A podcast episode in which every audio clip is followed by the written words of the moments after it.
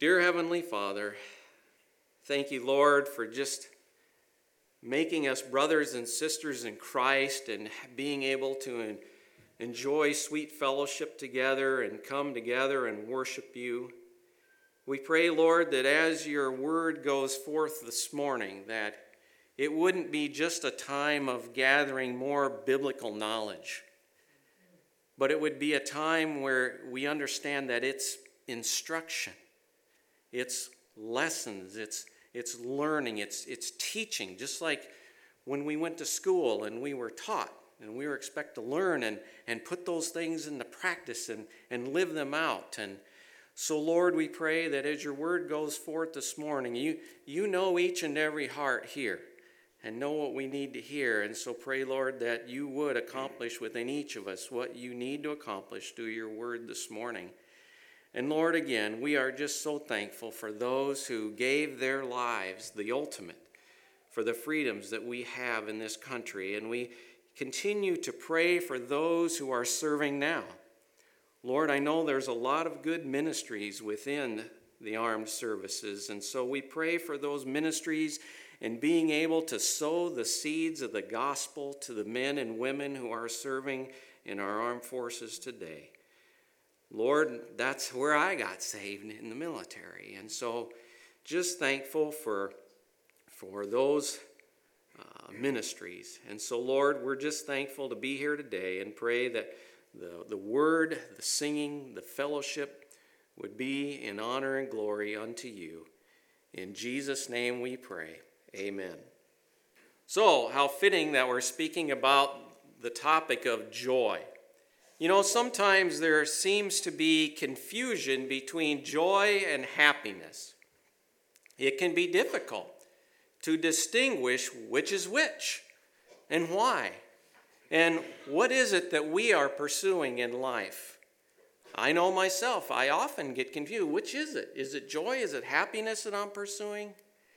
We can pursue life's pleasures and life's riches, thinking we're going after joy.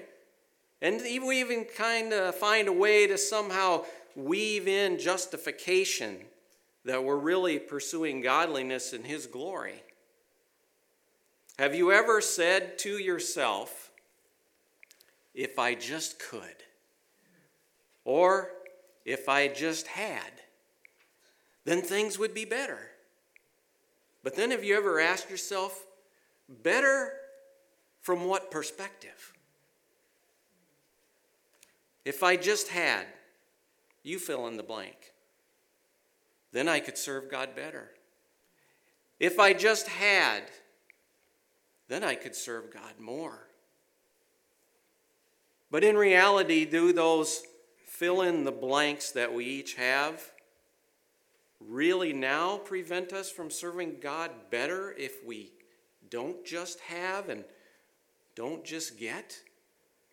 Cannot God use each one of us where we're at and what we got in life now and what's going on in life right now and where He's put us in life right now? Do we really need, I just wish I had that, I just wish I could do that to serve Him more and better? We've all had those thoughts at times. We all battle with those thoughts probably on a weekly basis. And there's times that we have gotten those if I just had. When Mark Borisic was here recently, he preached on Psalm 51, and he made some comments about joy. He said, Genuine repentance renews joy in salvation. He said David's joy was not lost because he sinned.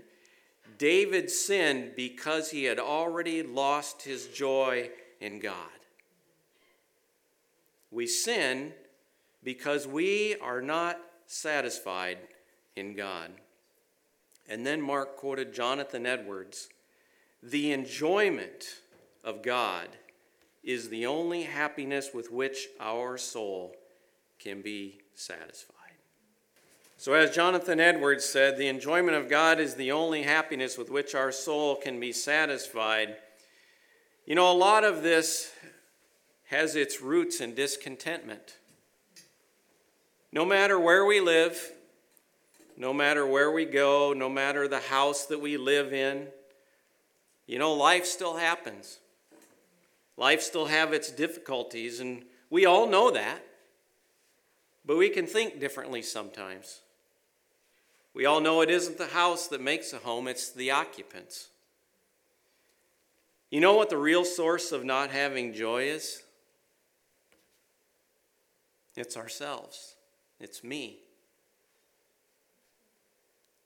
It's our perspective. It's the lens we are looking at life through. We don't have an eternal view or perspective. We can get so easily sidetracked.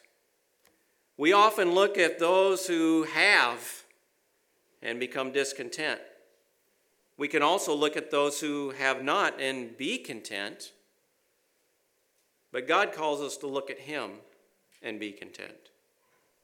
Our focus needs to be on Christ and the gospel message good news gospel message. But we must be reminded and not forget. True joy comes from a right relationship with our Creator. It's a restored relationship with our Creator. It's a sin debt that we owed we could not possibly ever repay. Forgiveness of our sins and a new life. Walking with the Lord. Should that not be our joy? What if someone paid all your earthly debts? Would you be more grateful for that or more for your eternal debt paid in full? More for your eternal debt paid in full and having a new life. Proverbs chapter 30, verses 8 and 9 Give me neither poverty nor riches, but give me only my daily bread. You know, we're asked, we're supposed to ask for our daily bread, daily bread, like the Lord's Prayer. Give us our daily bread, not our monthly, not our weekly. But he says, Give me neither poverty nor riches, but give me only my daily bread. Otherwise, I may have too much and disown you. And say, Who is the Lord? Or I become, may become poor and steal, and so dishonor the name of my God. We're also reminded in Deuteronomy chapter 8 the title of that chapter is Do Not Forget the Lord. And it talks about when you have become rich or you've got food on the table and you've got homes and you've got all these things God blesses us on a daily basis, we can tend to forget Him and think, I've done this with my hands. But it clearly warns us to not forget God, that He's given us the ability to work. Joy is related and connected to God. It comes from God and God alone, only found in Christ. I close with, I close with this quote from a Puritan It is confidence built on a relationship with an unwavering constant. God is constant, Christ is constant, unwavering, and our joy comes from having that confidence built on our relationship with Him, trusting in Him for contentment.